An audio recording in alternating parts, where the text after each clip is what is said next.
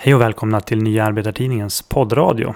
Eh, jag heter David Kasa och eh, det här är avsnitt nummer 84 som spelas in idag den 2 oktober. Och eh, med mig idag har jag faktiskt inte Jan Hägglund. Utan det är så att Janne han vart sjuk här i torsdags. Och eh, vart inlagd på Norrlands universitetssjukhus för tarmvred. Vilket ju, ja, det är en fruktansvärd sak, gör ont eh, i magen eh, ordentligt. Men eh, numera så är han utsläppt. Han är på fri fot. Eh, men eh, lite medtagen för att vara med här. Så jag får liksom ställa frågor till mig själv. Eh, däremot har jag lite publik här. I form av Veronica som inte hörs. Men, men hon sitter här i bakgrunden och eh, agerar publik. Applåderar lite grann och sådär. Eh, och eh, jag kan ju säga att det, det är en stor fördel eh, när Janne inte är här. För att då kommer ju inte de här kraven på arvoden. Liksom. Utan eh, de, eh, de får vänta till nästa avsnitt. Kommer man vilja ha någon form av sjuktillägg också för att han har varit inlagd och grejer. Ja. Vi får väl se hur det blir med den saken. Eh, när det gäller dagens tema så är det så att vi eh, ska eh, sent om sidor prata om eh, IPCC, alltså FNs klimatpanel, deras eh, rapport som kom i augusti. Det var ju den första delen i deras nya stora klimatrapport. Det har gått Eh, åtta år sedan den förra rapporten som de släppte. Och under den tiden så har ju forskningen som har skett eh, kring klimatförändringarna har ökat. Kunskaperna om klimatförändringarnas effekter har ökat. Eh, och så. Sen är det, kan vara bra att veta att FNs klimatpanel, då, IPCC, de gör ju ingen egen forskning. Utan det de gör då är att de sammanställer och publicerar den samlade effekten av all världens klimatforskning. Och och eh, det som är med den här rapporten, som är, jag tror man läser hela rapporten, så ligger den på en 3-4 tusen sidor. Det tror jag att det finns en sammanfattning på 42 sidor. Eh, och i den så finns det en väldig mängd data. Och de säger själva att mängden data som ligger, ligger till grund för den här rapportens slutsatser är mycket, mycket större än i tidigare rapporter. Och det innebär helt enkelt att slutsatserna är säkrare än någonsin förr. Och det de slår fast då i den här rapporten. Det är att klimatförändringarna de har redan börjat. Jordens medeltemperatur har redan stigit med ungefär en grad sedan år 1850. Och det är en temperaturökning som saknar motsvarighet under minst de senaste 2000 åren. Och ser man till koncentrationen av koldioxid i atmosfären, alltså hur mycket av den gasen som finns i atmosfären, Eh, så var det den högsta koldioxidkoncentrationen i atmosfären på två miljoner år, minst, år 2019. Och så det är den ena saken de slår fast då, IPCC i rapporten. En annan sak som de slår fast det är att de här klimatförändringarna de är ett resultat av mänsklig aktivitet. Det är ju framförallt då genom att fossilt kol, alltså kol, olja, naturgas och så vidare har plockats upp i jorden och förbränts. Och det har gjort då att mängden koldioxid i atmosfären har höjts. Så det, om, det är om eh, rapportens viktigaste slutsatser. Sen då. En effekt av att klimatförändringarna redan pågår. Det är att forskarna har noggrannare kunnat studera effekterna av en höjd medeltemperatur på jorden. Och eh, det, det, är ju det, det är inte egentligen eh, klimatförändringarna i sig. Det är ju inte de som innebär ett hot mot ja, till exempel olika djur och växters levnadsmiljöer. Plus på sikt också den mänskliga civilisationens eh, levnadsmiljöer. Utan hotet ligger liksom i effekten av klimatförändringarna. Det finns ju vissa växter och djur, de drabbas direkt av att det blir en högre temperatur i luften och i vattnet. Andra de drabbas av att vattnets pH-värde förändras. Alltså om det blir mer surt eller mer basiskt. Eh, som då i, i sin tur är en konsekvens av den ökade temperaturen. Sen finns det ju andra växter och djur som, som drabbas av att till exempel isarna smälter. Att det blir kortare snöperioder. Eh, eller tvärtom att det blir eh, längre torrperioder och hetta i, i eh, den typen av regioner. Eh, och här, här, vill jag göra en utvidgning innan vi går in på den, den stora eh, saken i den här rapporten som handlar om det extremväder som har uppstått på grund av, eller ökat på grund av klimatförändringarna. Vilket ju är det som har påverkat de mänskliga samhällena mest. Så jag vill göra en utvikning. Eh, när det gäller alltså själva frågan om ökad medeltemperatur. Alltså, det finns två saker som är avgörande att förstå när det gäller begreppet medeltemperaturökning på jorden. Det första det är det att om vi säger då att medeltemperaturen på jorden ökar med 3 grader. Då innebär ju inte det att temperaturen kommer öka med exakt 3 grader på alla platser som finns på jorden. Jag menar, på en del platser så kommer temperaturen att stiga mindre. På andra platser kommer temperaturen att stiga mer. Och forskarna då, de har beräknat till exempel att temperaturökningen vid Arktis, alltså uppe vid Nordpolen, blir tre gånger större än snittet för hela jorden. Så att om vi tar då exemplet med att den globala medeltemperaturen ökar med 3 grader. Det skulle alltså in, i snitt då över hela planeten. Det innebär alltså att medeltemperaturen uppe vid Arktis den ökar med hela 9 grader. Och det där kanske någon eh, lyssnare har sett. Eh, man, brukar ju prata också om att även för oss som bor i Sverige så är det en högre temperaturökning än eh, genomsnittet. Speciellt ju, ju, längre norrut man kommer i Sverige. Så det är det första. Alltså att när medeltemperaturen ökar med låt säga 3 grader. Då är det inte 3 grader över hela planeten. Utan det är 3 grader i snitt över hela planeten. Sen är det det också att när det gäller ökningen av medeltemperaturen. Den andra saken. Det, är det blir ju inte så att alla årets dagar blir tre grader varmare. Alltså vissa dagar så kommer temperaturen att vara ett par grader varmare än normalt. Andra dagar så kommer det vara flera grader kallare än normalt.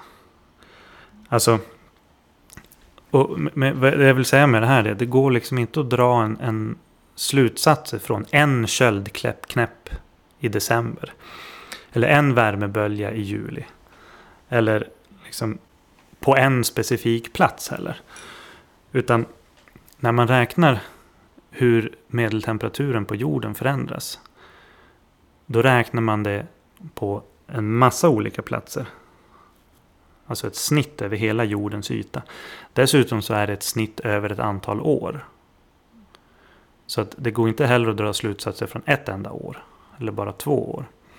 När det gäller medeltemperaturen. Så att det där var en utvikning. Eh, men, men som är viktig att kunna. Att men hela det här medeltemperatursmåttet. Det är ju ett sätt att försöka från forskarnas sida göra det konkret. Men då måste man veta att medeltemperaturökning på låt säga 3 grader. Då, det är inte samma överallt jämnt. Utan det skiljer sig. Nåväl, vi ska gå tillbaka till frågan om extremvädret då. För det är som sagt den effekt av klimatförändringarna som hittills tydligast har drabbat människor och mänskliga samhällen. Och där har forskarna konstaterat nu att extremväder det blir både vanligare förekommande och det extremväder som förekommer det blir mer intensivt. Alltså blir det en period av värmebölja då blir det en mer det är en var, varmare värmebölja. Blir det en period med kraftiga regnfall då kommer det mer regn vid ett visst tillfälle. Det är det som menas med att det blir mer intensivt. Och det här har forskarna kunnat koppla ihop med klimatförändringarna. Och det IPCCs rapport varnar för det är att torka, bränder och översvämningar och i synnerhet värmeböljor, det kommer att bli vanligare i framtiden. Och det är ju för att medeltemperaturen fortsätter att stiga. Även om det är så att allt mänskligt tillfört kol till atmosfären skulle upphöra omedelbart idag. Alltså om vi skulle bara stänga ner hela det mänskliga samhället i hela världen idag. Så skulle fortfarande medeltemperaturen öka. På grund av det som redan finns utsläppt. Sen. Eh, det, det, kan sägas här. För när man diskuterar klimatfrågorna då kan det ibland bli en domedagsstämning. Och det är ingenting som vi, eh, varken Nya Arbetartidningen eller Arbetarpartiet vill sprida. Eh, så att det går inte att säga någon exakt gräns vid det här tillfället när medeltemperaturerna stiger så här mycket. Så är den mänskliga civilisationen akut hotad. Men det är så att konsekvenserna av en alltför kraftig ökning av medeltemperaturen riskerar att bli både märkbara, kostsamma och för stora delar av jordens befolkning även katastrofala. Och på vilket sätt då? Ja, vi ska titta lite närmare på det här. Eh, det, det, första man kan säga är att ju mer temperaturen stiger, desto värre kommer konsekvenserna att bli. Så att det, det är av eh, yttersta vikt att försöka begränsa temperaturökningen så mycket som möjligt. Och då säger eh, IPCC att varje tiondels grad har betydelse. Jag ska återkomma till det senare.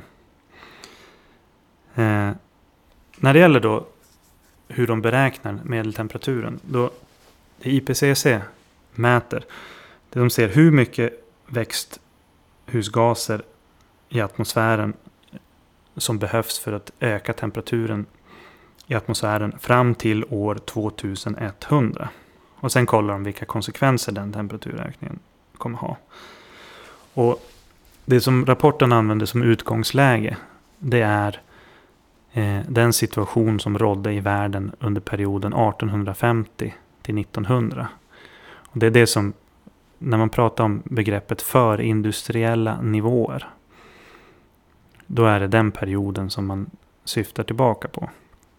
Och det är det IPCC jämför med då. Både när det gäller temperaturökning, alltså när man idag säger att den globala medeltemperaturen har ökat med ungefär en grad, då är det ju sedan perioden 1850 till 1900. Och samma sak när det gäller förekomsten av till exempel olika extrema väderfenomen. Då är det också dit man går tillbaka och jämför.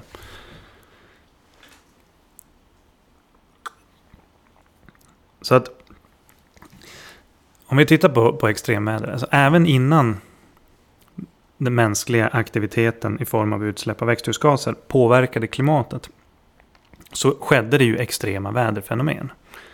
Det är ju någonting som har hänt ja, ofta, överallt, hela tiden genom historien. Eh, och IPCC-rapporten den har liksom ett antal sådana eh, mått.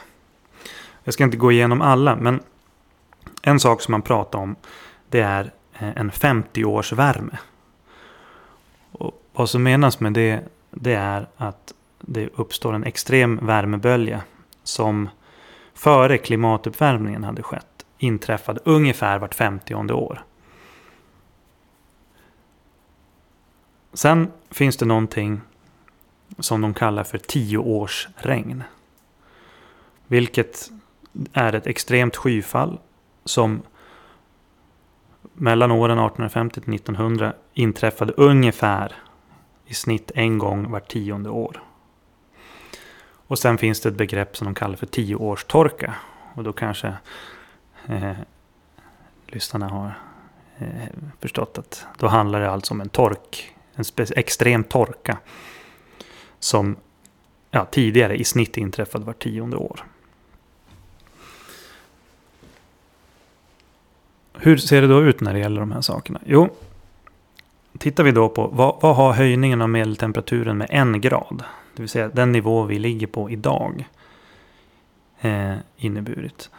Ja, när det gäller de extrema värmeböljorna som tidigare uppstod ungefär en gång vart 50 år.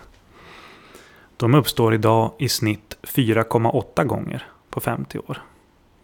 Alltså i praktiken fem gånger på 50 år. Eh, så att man skulle kunna säga att de uppstår en gång vart tionde år istället.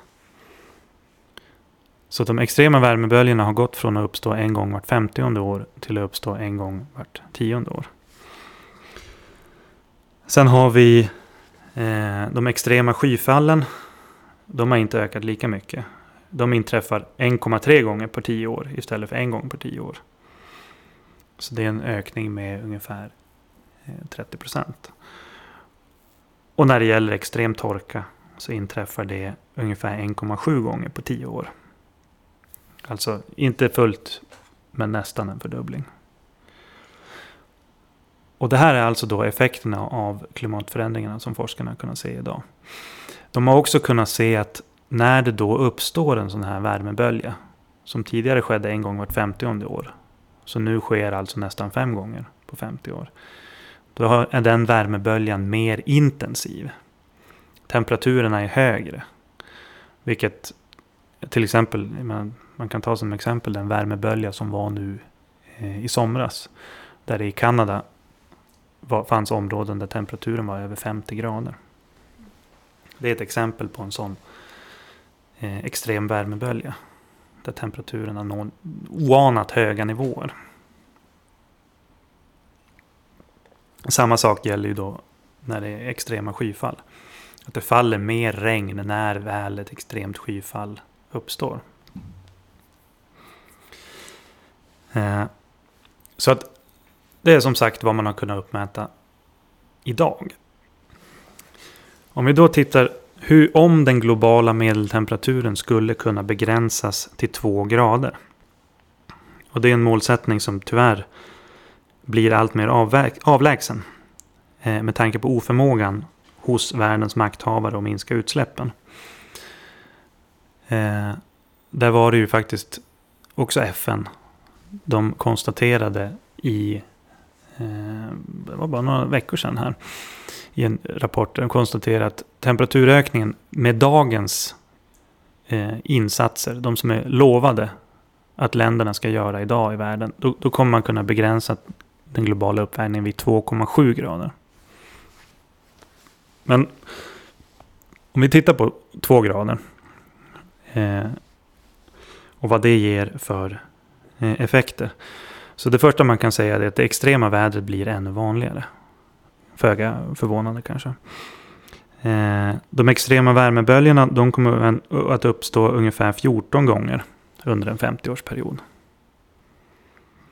Alltså, då är vi nere på nästan, alltså oftare än vart femte år. Extrema skyfall, de väntas ske ungefär 1,7 gånger på 10 år. Och extrem torka ungefär 2,4 gånger på 10 år.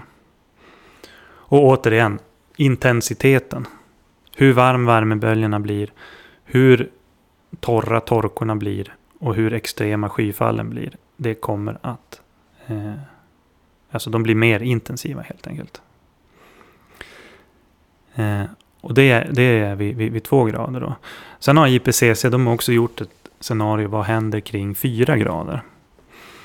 Och det mest eh, påtagliga vid fyra grader det är att de här 50 års värmeböljorna som alltså mellan åren 1850 till 1900 så skedde en extrem värmebölja av den sorten ungefär en gång vart 50 år. De kommer att förekomma 39 gånger på 50 år. Och det innebär ju att det är, det är ju egentligen ungefär vart, vart 50 år som det inte kommer ske en värmebölja av den sorten.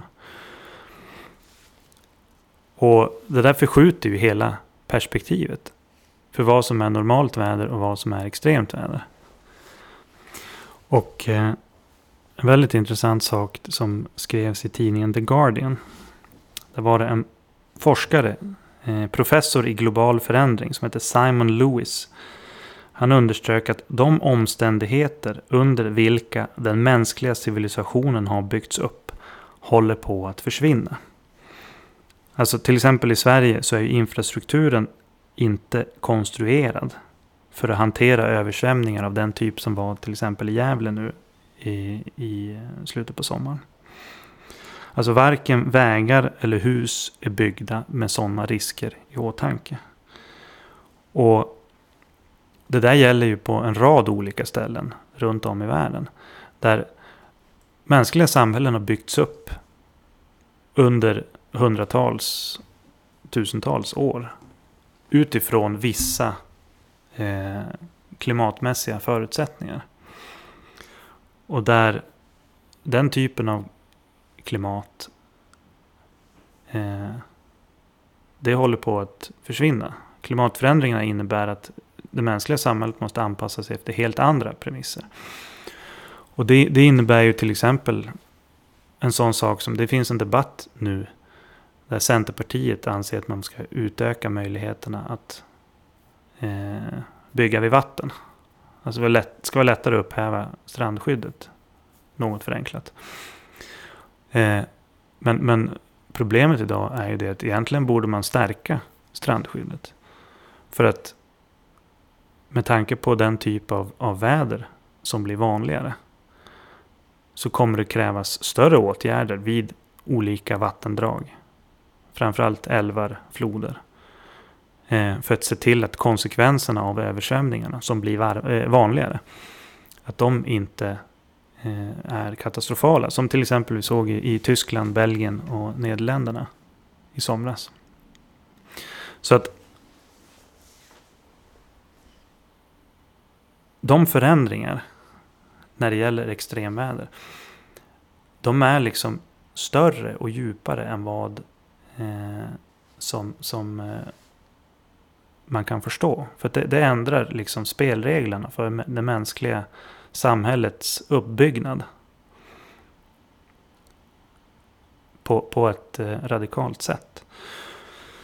Eh, och, och, att jag säger det, det är ju på grund av att en, en, eh, en temperaturökning på två grader, den är ju mer eller mindre oundviklig. Alltså, FN tror att det kommer bli uppåt 2,7 grader. Eh, samtidigt så är det det, och eh, som, som IPCCs rapport understryker, det är värt att kämpa för att minska utsläppen eh, så mycket som möjligt. Alltså varje tiondels grad som man kan begränsa uppvärmningen är värd att kämpa för. Det är värt att se till att eh, det görs satsningar på teknik som fossilfritt stål som nu sker i, i Norrbotten. Eller, eller batterifabriker som den som eh, håller på att byggas i Skellefteå. Alltså var, för varje 0,1 graders lägre temperaturökning är någonting som man måste kämpa för. Den är värd att kämpa för. För att det kan begränsa konsekvenserna av klimatförändringarna. Men det faktum att extremvädret förändrar eh, hela liksom, förhållandena under vilka mänskliga samhällen byggs upp. Så måste man ju samtidigt som det krävs en satsning på att minska utsläppen av växthusgaser. Parallellt med den måste samhället förbereda sig för att hantera de konsekvenser av klimatförändringarna som redan är här i form av mer extremväder som värmeböljor och översvämningar. Och som kommer bli mer de kommande decennierna. Och det gäller till exempel när man planerar städer. Och därför som sådana här förslag som det som Centerpartiet har kommit med som innebär att urholka strandskyddet. Alltså det, det går inte. Alltså strandnära boende. Det kanske är en lyx som inte kommer att eh, finnas kvar. Jag, jag, tänker på ett, ett bostadsområde de håller på att bygga här i Umeå. Jag måste få ta det här exemplet. Det är bara jag som är här som programledare. Så det är ingen som kan säga emot. Men här, här var det så att det var ju kraftiga översvämningar i november i fjol. Speciellt kring ett område som, som heter Rödäng. Eh, det var många som fick sina källare översvämmade och, och så. Och det har varit en del översvämningar nu också. Eh, men bredvid den här området. Där, det rinner en, en, en å där som heter Tvärån. Bredvid Tvärån så har man tänkt nu bygga ett nytt bostadsområde. Som de ska kalla Rödängs trädgårdar. Det låter väldigt tjusigt och sådär. Men problemet är när du bygger bostadsområden. Då blir det en massa hård packad mark. Som gör att det blir svårare för vattnet att rinna över. Och kommer det sådana här äh, stora regnväder. Eh, ja, men då ökar risken för översvämningar när man bygger den här typen av saker. Och det här, det här visar liksom hur, alltså må, man måste ha ett helt nytt tänkande. Det går inte att ha varken lokala eller nationella politiker som är fast i någon sorts business as usual-tänkande. För att man måste förstå att klimatförändringarna, alltså de, de har konsekvenser som innebär att planeringen av samhället måste förändras. Det är inte bara utsläppen av växthusgaser, beroendet av fossila bränslen som kol, olja, naturgas som måste minska. Det krävs också en, en förändring av hur samhällen planeras. Var människor kan bo. Vilka åtgärder som behövs för att skydda hus och hem från, från eh, översvämningar. Eller värmeböljor. Alla som bor i, i miljon, miljonprogramshus eh, som är väldigt bra på att hålla värmen inne Eh, är ju mindre nöjda när det blir värmeböljor på sommaren. Så att det är väl det som jag vill eh, avsluta med här och säga. Att, alltså att det krävs inte bara en kamp för att minska utsläppen av växthusgaser. Så att temperaturökningen begränsas. Och där, som sagt, jag säger det igen.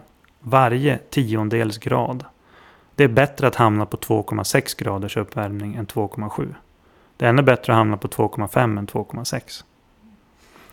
Så att varje tiondels grad är viktig att kämpa för. Men det är också redan nu måste det börja tänkas på ett annat sätt när det gäller planeringen av samhället. För att kunna hantera konsekvenserna av ett extremare väder. Som sagt, värmeböljorna som kom en gång vart 50 år för hundra år sedan. De kommer idag en gång vart tionde år.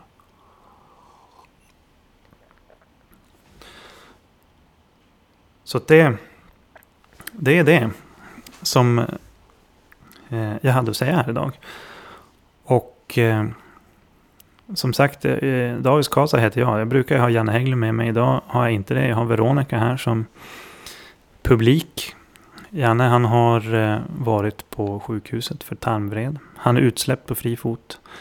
Och eh, lär nog återvända nästa vecka. Eh, men tills dess så Eh, jag vill tacka alla som har lyssnat och be om ett eh, stöd. Inte till Jannes arvoden utan till eh, produktionen av, av de här poddarna. Eh, Swisha gärna ett bidrag. Stort, litet, mellan. Eh, även om, men det är klart, vi gillar ju, ju större bidrag desto bättre. Men alla, alla är välkomna. Och enklast är att swisha till 123 504 7105. Alltså 123 504 7105. Och eh, vi hörs igen eh, nästa vecka. Och då förhoppningsvis med en frisk och kry Janne Hägglund. Hej då!